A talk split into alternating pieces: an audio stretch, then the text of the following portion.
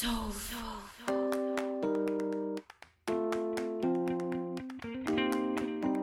Welcome to the Speak Up Talk Radio Network. I am your hostess, Pat Rulo. We bring you hand selected hosts, podcasts, and talk radio programming with listening options, 24 7 streaming, or listen on demand. We also feature one on one segments with important guests, people who have something to say that you need to hear. And if you would like to be featured on this network, please visit speakuptalkradio.com for all of the details or contact us at pr at speakuptalkradio.com. Recently, I have had the pleasure of adding another podcast to the lineup at Speak Up Talk Radio. It's called Tapping Q&A Podcast. And I have always been interested to learn more about EFT, tapping, emotional freedom techniques.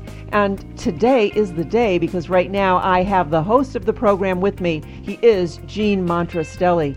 Born in Casper, Wyoming, and a graduate from the Catholic University of America, Gene found his way to tapping when he was looking for something to help with his social anxiety. He has studied hypnotism, NLP, guided imagery, parts work, and meridian based tapping protocols, including EFT. Gene works with clients from all over the world, one on one, over the phone, and Skype in a number of areas, including, but not limited to, stress, smoking, limiting beliefs, anxiety, learning disabilities, pain management, and relationship issues. So, to put it simply, Gene helps clients get out of their way to help achieve their goals. And he is here today to share tapping. So let's get started. Welcome to the network, Gene.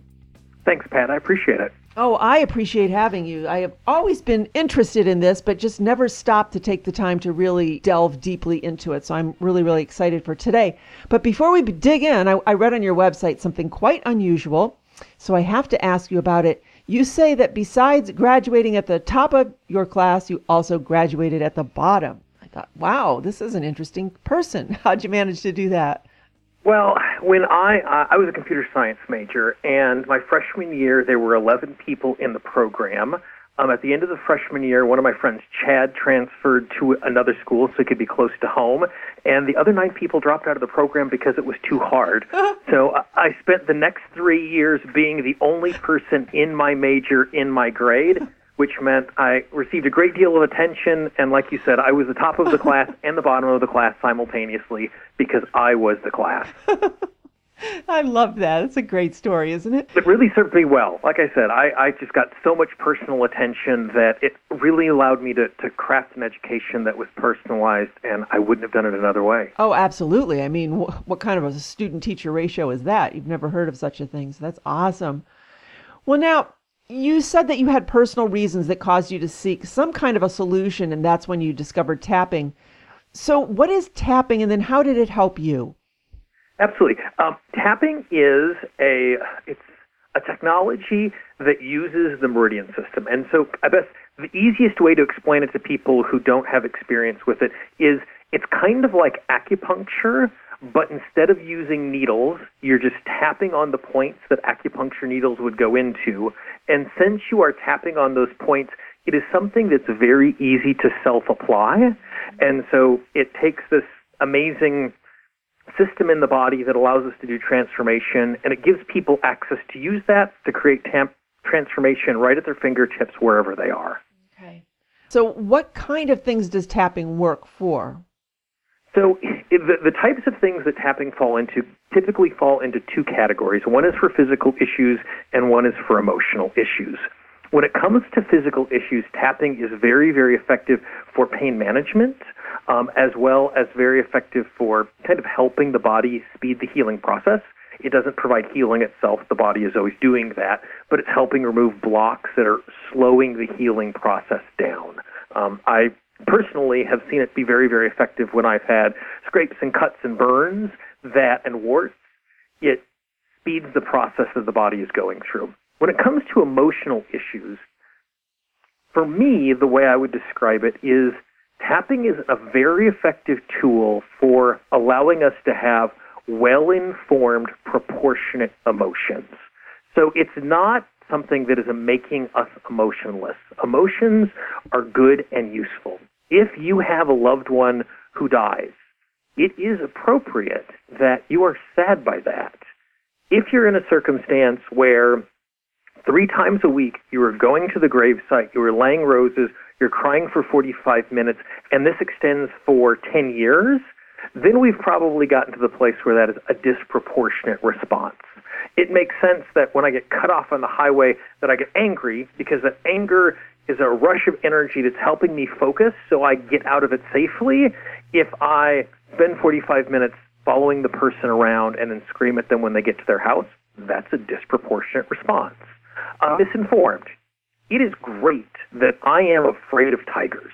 If I don't leave my apartment in Brooklyn because there is a tiger at the Bronx Zoo, then that's something that has gotten too big. If I see a mouse run across the floor and I jump on the table and I scream like a five-year-old, it's it's misinformed because I'm not actually in any sort of danger. Mm-hmm. So what the tapping tool set allows us to do is it allows us to take those natural emotional responses but gets them into a place where they're well informed and they're proportionate, which allows us to navigate the day in a healthier way. Mm, I love that. I wrote that down. Well informed, proportional emotions. Is that what you said? Yeah, mm-hmm. I mean that mm-hmm. that's basically the goal of the work that I do mm-hmm. is to get people in a place where we're doing that, and if that's the case, then at the end of the day, when you look back at the choices that you've made today, you're going to be happy not only with the choices that you made, but the steps that you made moving forward. Right, right, right. So now the tapping, it's not just tapping on these meridian points, and I would want, I want you to walk us through that in a minute. But there's got to be some sort of self-talk or mantra or something that goes along with that. Well, basically, what needs to happen is we need to be bringing our attention to the issue that we want transformation for, and that can happen lots of ways. I mean, sometimes it's going to be about saying phrases, and sometimes it's just going to be tuning in. So let's let's pretend that I was going to be tapping on a pain in my knee. It's possible for me to be in a circumstance where I'm saying I have this pain in my knee and it really hurts, and as I'm saying those words, that is bringing attention to my knee while I'm tapping. At the exact same time, I could be going, this pain in my knee, this pain in my knee, this pain in my knee, and really I'm thinking about the laundry that needs to be done and the bills that I need to pay later this afternoon and cleaning up the kitchen. And so just because I am using words does not mean it is guiding me to be attentive to what is going on, but using words can be really effective in helping us to do that. So it's really for me, I kind of think of this little math problem. It's tune in plus stimulating meridian points equals relief. And the way that we tune in can be a whole host of ways. And in this case, the way that we're stimulating is provide, by providing tapping. There are other ways that that could happen. Mm-hmm. Now, when you think of these words, or you're thinking this in your head or saying it out loud, you said, My knee hurts, or there's pain in my knee. Is it better to be put in a positive frame, like my knee is healing? So, the really interesting thing about the critical voice that we have is if we have a negative emotion about something, the critical voice is going to speak it up. So let's pretend that I'm really frustrated with the fact that I'm overweight and I feel disempowered that I'm not actually going to lose the weight. So my emotional state is I have failed before, I'm going to fail again. So if I say I've failed before and I'm going to fail again, emotionally I can just feel my body sink into that.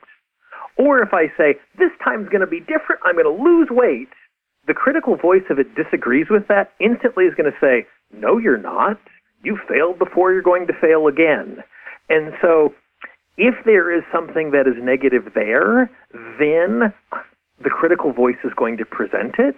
So I find using both positive and negative phrases is useful in helping us to tune in, but it's not a requirement to do one or the other because we're working for me, it's not as much an issue of installing something that is positive.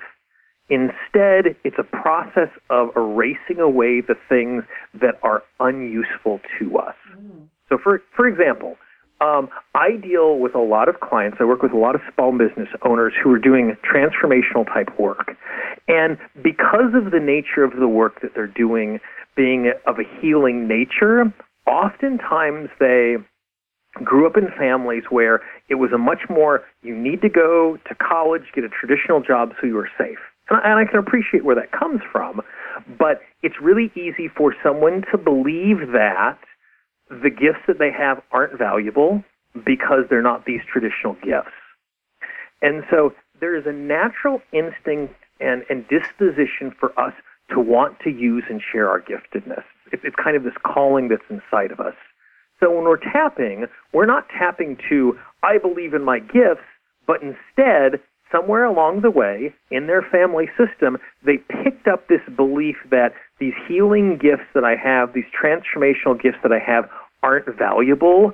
Real value is in the traditional work world. Mm-hmm. And so, what we're doing in the work is we're taking that belief that was given to us that is no longer useful, and we're just erasing that away. And by removing that belief, our natural instinct and disposition is going to draw us towards using our giftedness.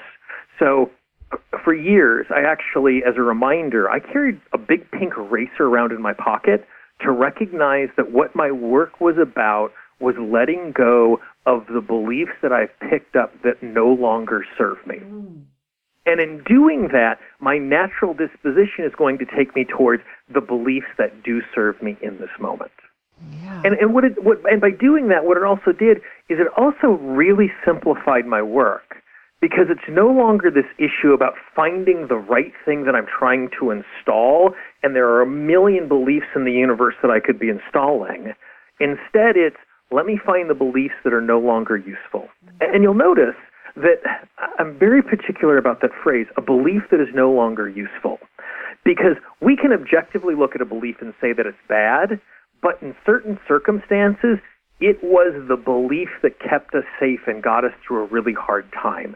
It might not have been the healthiest way to get through it, but it might have been the only thing that we could reach for in that moment to help us to survive.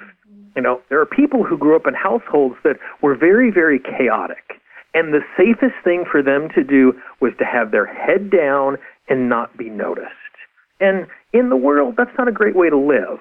But at that point in their life where they were small and didn't have standing and didn't have opportunity, it was the best possible choice. And so they believed, I need to keep my head down. That belief is no longer useful as an adult, as someone who has opportunity in the world. So it's about letting go of the belief that is no longer useful. It also allows us to prevent having judgment for picking up those beliefs in the past. Because it's really easy with my vision of today and insight into the world to look into my past and go, oh my gosh, I was so dumb that I believed that and acted that way.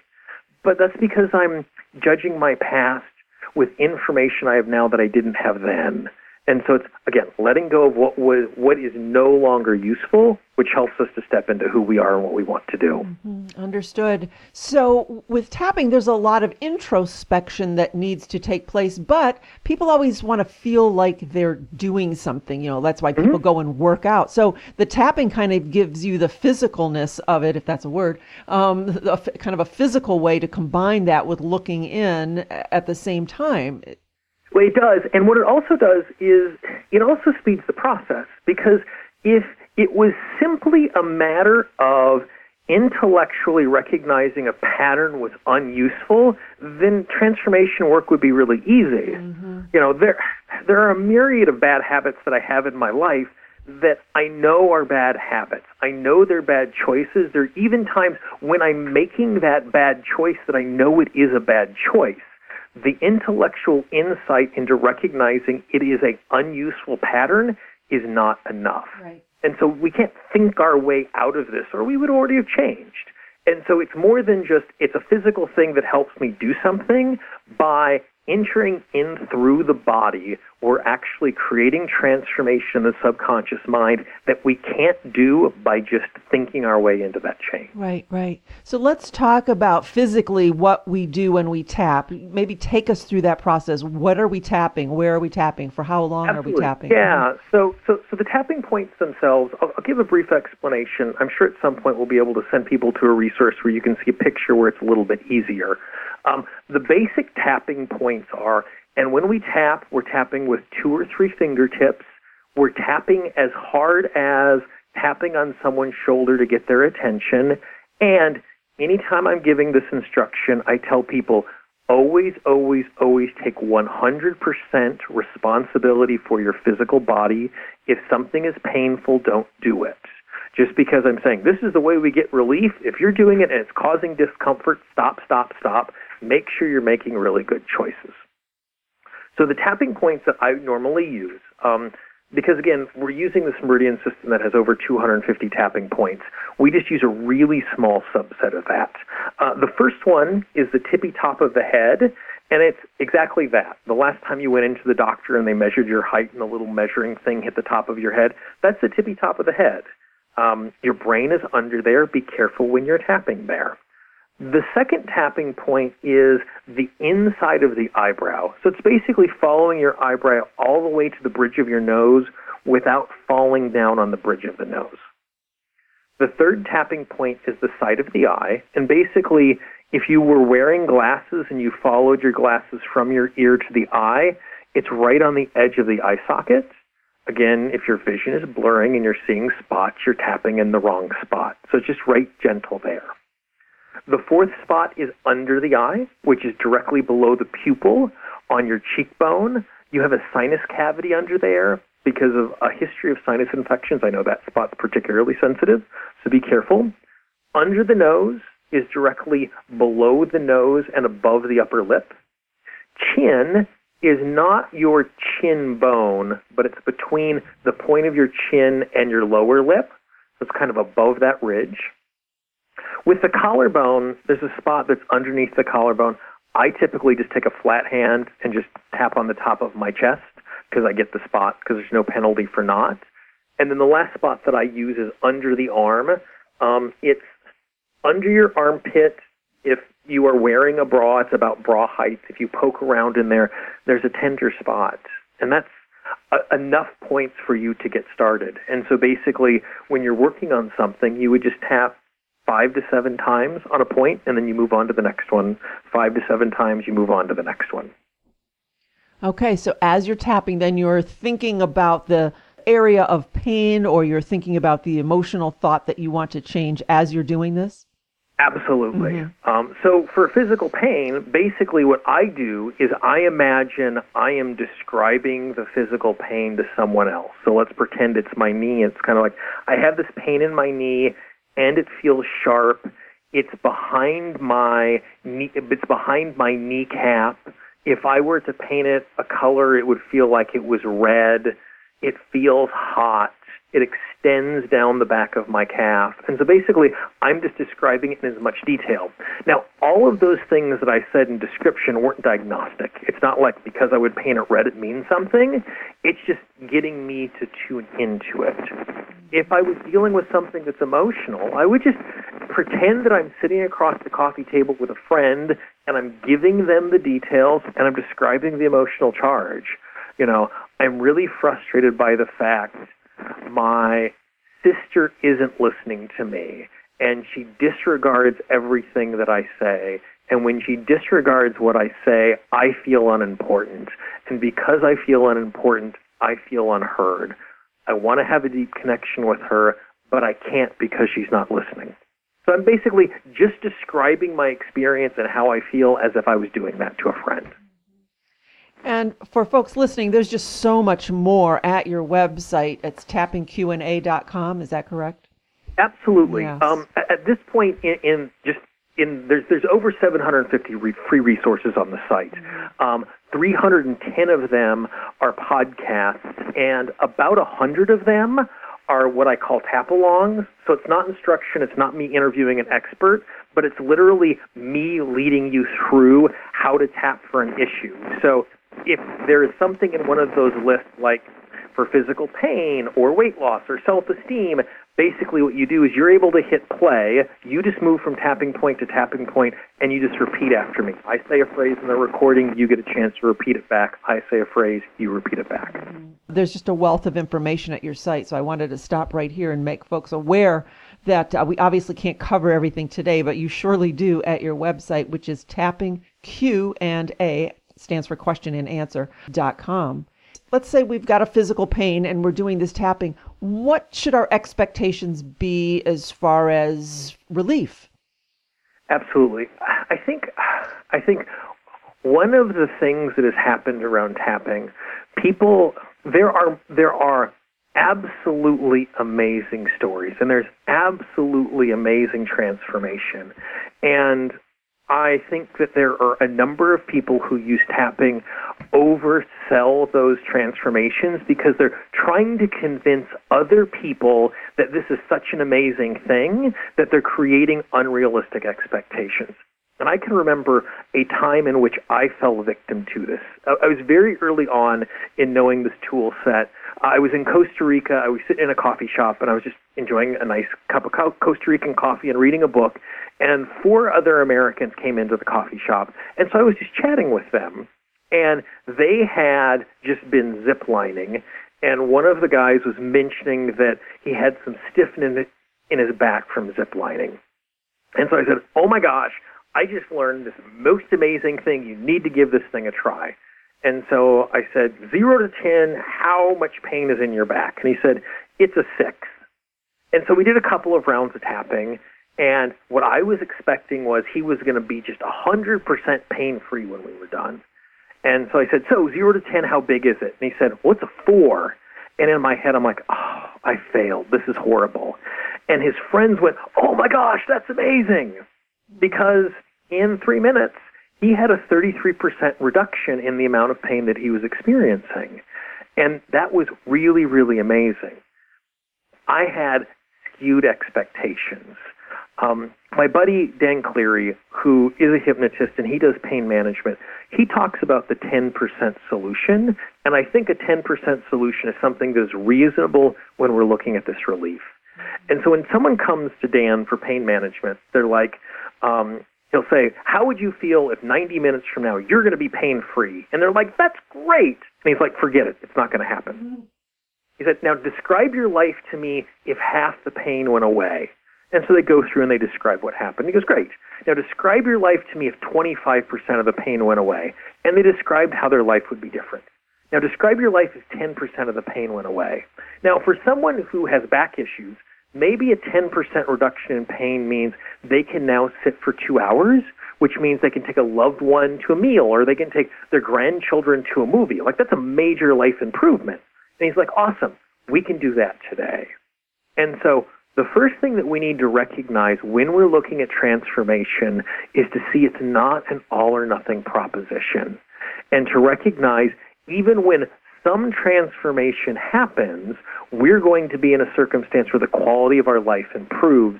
And so that's what I'm always focusing on with my clients. It's not the reduction of the symptom, but the improvement in the quality of your life. Now, in some cases, that is going to come with the reduction of the symptom. It's, there's a direct correlation. Pain goes down, quality of life goes up. Now, for something like being afraid to do something, you know, for the longest time, I was afraid of making sales calls because I felt pushy and I felt salesy.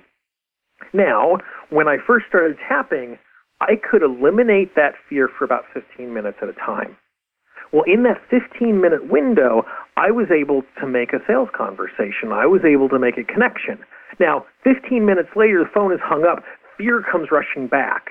That's okay because I actually took the action that I wanted to take. And so the quality of my life improved because I had the opportunity to make this connection. And so it's it's going to depend on what you're doing, and that's a very unsatisfactory answer. But you know, there's a difference between me having pain in my shoulder because I'm feeling stress.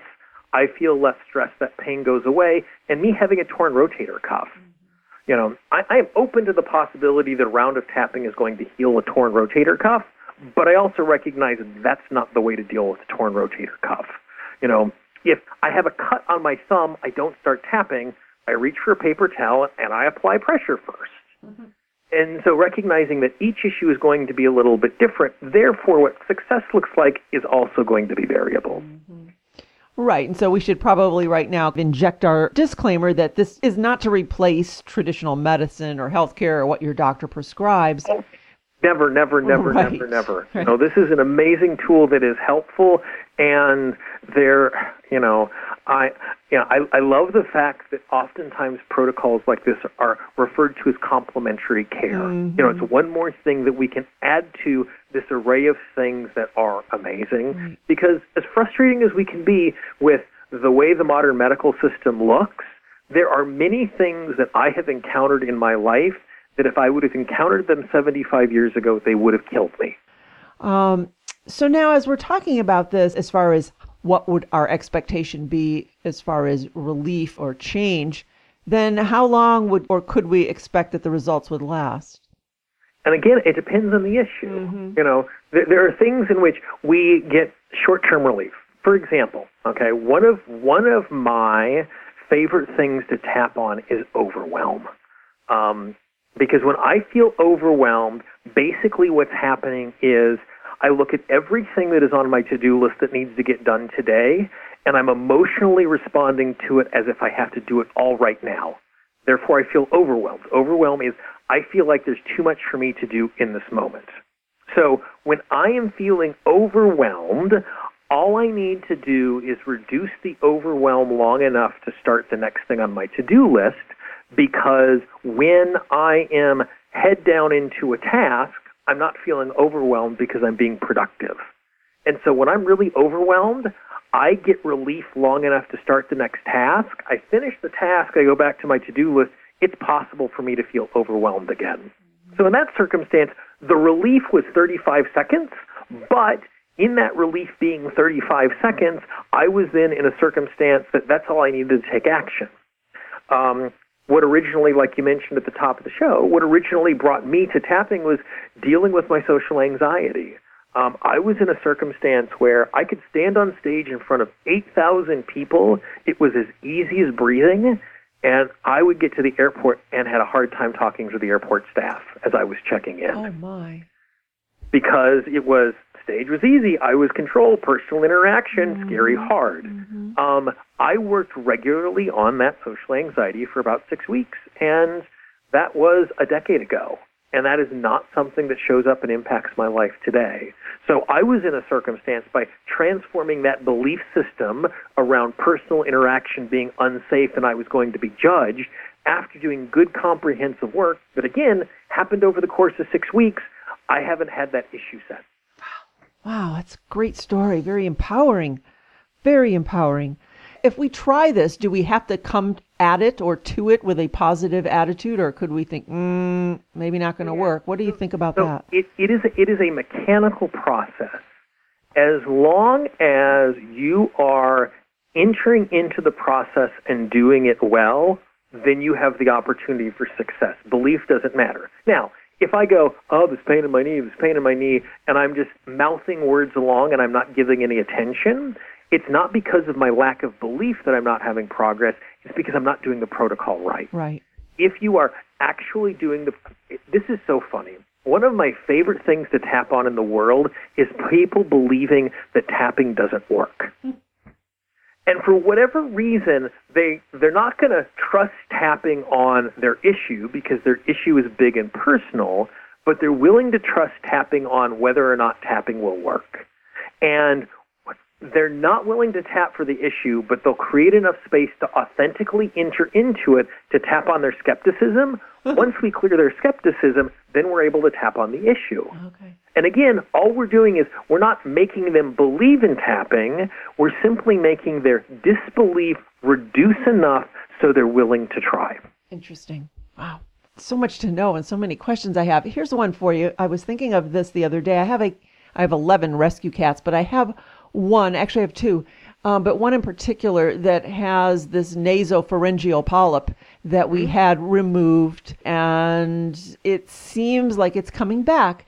And I was wondering about the idea of tapping for her, either on her or could I do that yeah, myself yeah. with a thought toward her? Tell me about that.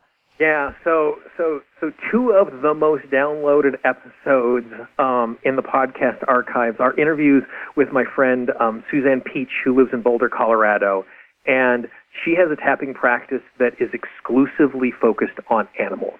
That is the sum total of her work. Um, and so, just for people who, it's wacky. It feels unbelievable that I could circly tap on my body for my animal. Let's pretend for a moment that me tapping on my body for my cat does absolutely nothing for my animal. Let's assume that's the case because that seems like a reasonable response. At worst, I am going to spend seven minutes tapping on myself thinking really loving thoughts about my animal, and I think that's a great thing, and only good can come from that. So at a baseline, that is the best, that is the worst that we're going to get. Me thinking loving thoughts about my animal. Now, the next level up, I am sure because you love your animals and how integral they are into your life, there is some anxiety that you feel because your animal is going through a health issue. So that means when you approach that, that particular animal or any of the animals that you're showing up with a little anxiety, and we know the animals that we're close to, how sensitive they are to our emotional state. So if you take seven minutes, you're thinking things about the animal, you're tapping on it, what you're doing is you're taking your fear about their health, and now it's much more proportional, which probably means you're showing up with less anxiety. So now, when you interact with the animals, you're bringing less anxiety, which immediately means the quality of their life improves just a little bit because they're not responding to their people and their people's emotional needs because our animals do that. Mm-hmm. So now, one step up, we're in a circumstance, quality of life for the animal is better. I can say I've seen lots of experiences where there has been transformation for animals when people are surrogately tapping on themselves. All of the work that I do with autism, I'm teaching parents how to surrogately tap for their children, and there is physical and emotional transformation in their children. Tapping for our animals is no different. Wow, that's very, very interesting. Could you actually tap, do the tapping on those meridian points on the animal if they allowed you to?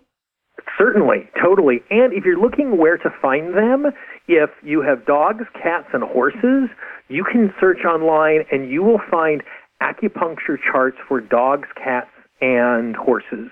If you have a quadruped of some sort that isn't one of those four, the spots are going to be basically in the exact same spot.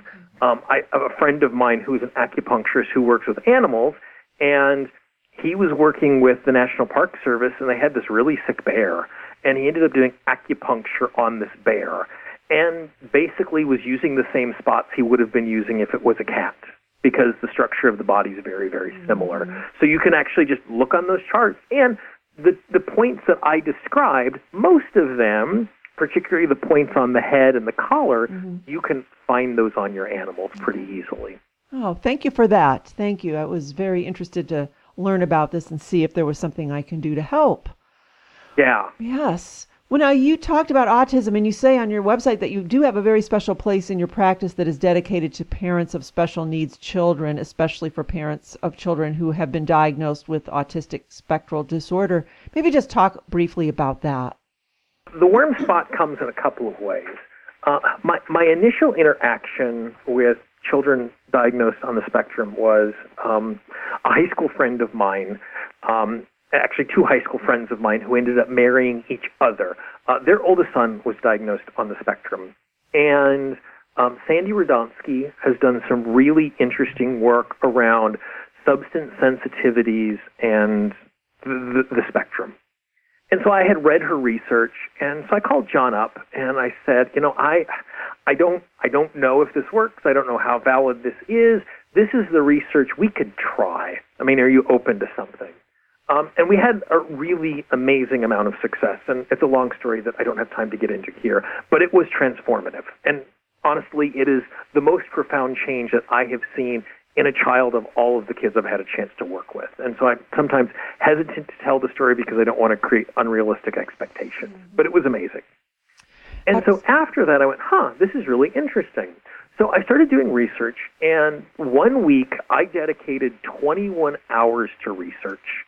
I spent seven hours, three days in a row, just researching. And the thing that I was looking for in particular was tools and resources for parents of special needs children to take care of themselves. And this was about eight years ago. And after 21 hours of research, I found exactly zero things that every single thing I found was about caring for the children, which I understand 100%. As a parent, I can only imagine what it is like to have a child who is facing something that is a bigger obstacle than any of the kids around them. and how you would throw every ounce of energy and love and attention into the child to bring them help. What gets missed in that is that if the parent is not taking care of themselves, then they're not in a circumstance where they're properly equipped to take care of the kids. Um, again, you know, kids are super, super sensitive to the emotions around them. And so if mom or dad are really overwhelmed because we're struggling with this thing at home, the kids are going to amplify that back. And kids on the spectrum, if they don't have words, oftentimes act out really emotionally because they can't articulate their needs. And so when mom and dad are stressed, it sets all the kids off. And so initially, I just wanted to be in a circumstance to equip parents to better take care of themselves which again immediately would improve the quality of life of everybody in the household because when the parents are happier and healthier, it ripples through the kids in a really natural, healthy way. Mm-hmm. So that's where it started. The second thing that I encountered was we we still we know much more than even when I started looking at this eight years ago about kids who are on the spectrum and why they're there. But even when you look at some of the really well established protocols to work with kids, it only works a percentage of the time. And even if that's two thirds of the time, that means a third of the parents are walking away frustrated and they get the opportunity to have hopes and have them dashed over and over again. And there's just an emotional fatigue of that, of having one more promise that's broken. And so my heart aches for people who are in that circumstance to have something in front of them that is complicated, to have someone standing next to them who has experienced the same problem, and to have something work for them that doesn't work for me, my family, and my children. And so it just having an opportunity to serve that community in any way is meaningful to me because I, I recognize that struggle that's laid on top of this really hard thing that is happening in their family. Yes, yes care for the caregiver, and that often goes unnoticed. We talk about that a lot on the show as far as seniors or folks, yeah. you know, helping their, their elder parents with medical problems. And so it's the same thing here. And you're just a beautiful person. I wish we had more time to, to talk about all the things you do. I want to mention, too, for two years you taught anger management in a county jail and wrote a book full of anger management tools that is now used in jails and prisons in four countries. That's huge. Since 1966, you've been a partner of Apex Ministries, which keeps you on the road as much as 120 days a year. You are just so full of beautiful, giving, and important messages that I'm just honored and thrilled to have had you here today. And like I say, I know there's more that we could talk about, but as we begin to wrap up, is there anything that we missed that you would want to bring up today? Well, I mean, for me personally, one of the things I, I really love about the tapping protocols is they're, they're so effective in helping us to deal with and manage self sabotage. Because when we're self sabotaging ourselves in almost every circumstance, it is a choice about us trying to keep ourselves safe. You know, I'm not going to do this thing because I could fail. I'm not going to do this thing because others are going to judge me for doing it. I'm not going to do this thing because I'm going to be successful and it's not going to live up to what I want it to be. And so that's a place that I, I just really love tapping with. Um, to that end, on the website, I've created this really easy free guide that teaches you how to tap and how to tap so you can take the actions that you want. It's audios, it's videos, it's articles. It comes out like when you sign up every two or three days, you get a new part, so it's not too overwhelming. It just gently walks you through it. Um, and it's set up in such a way that if you have questions, you can just ask me directly. I, I love getting emails because it helps me to create better, more effective resources. Because when people are asking me questions about the resources, it's showing me the blind spots and how I haven't constructed them as well as they could be constructed. And it's just free and it's just waiting there for you.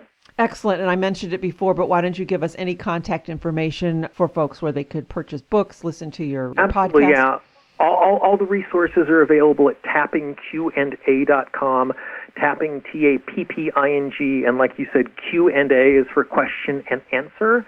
Um, hit the contact link. It gives you an email form. I get those emails. It doesn't go to a VA. I respond to all of those emails. Like I said, over 750 free resources on the site. If once you go through the basics of tapping. There's a guide that teaches you the, the basics. There's a picture to show you what we talked about today.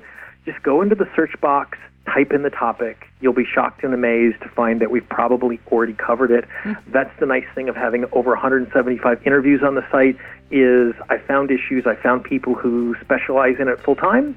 So once you know the basics of tapping, they show you how to just cut to the chase and be more successful with that particular area or struggle. Thank you for doing all of this work. The website is very rich in content, so it's tappingq and a all spelled out.com. tappingq&a.com. And, and if you just search EFT Gene or Tapping Gene in Google, you will find me near the top. Gene, G E N E. It's an easy way to find it. Excellent. All right. So I'm going to encourage everyone to listen to the podcast. It's new now on the speakuptalkradio.com website, speakuptalkradio.com. But for sure, head over to your website, Gene, tappingqa.com. Wow. Thank you so much for enlightening me, and I'm sure everyone else listening today. You've just been such a pleasure. Thank you. I really appreciate the opportunity and the invitation.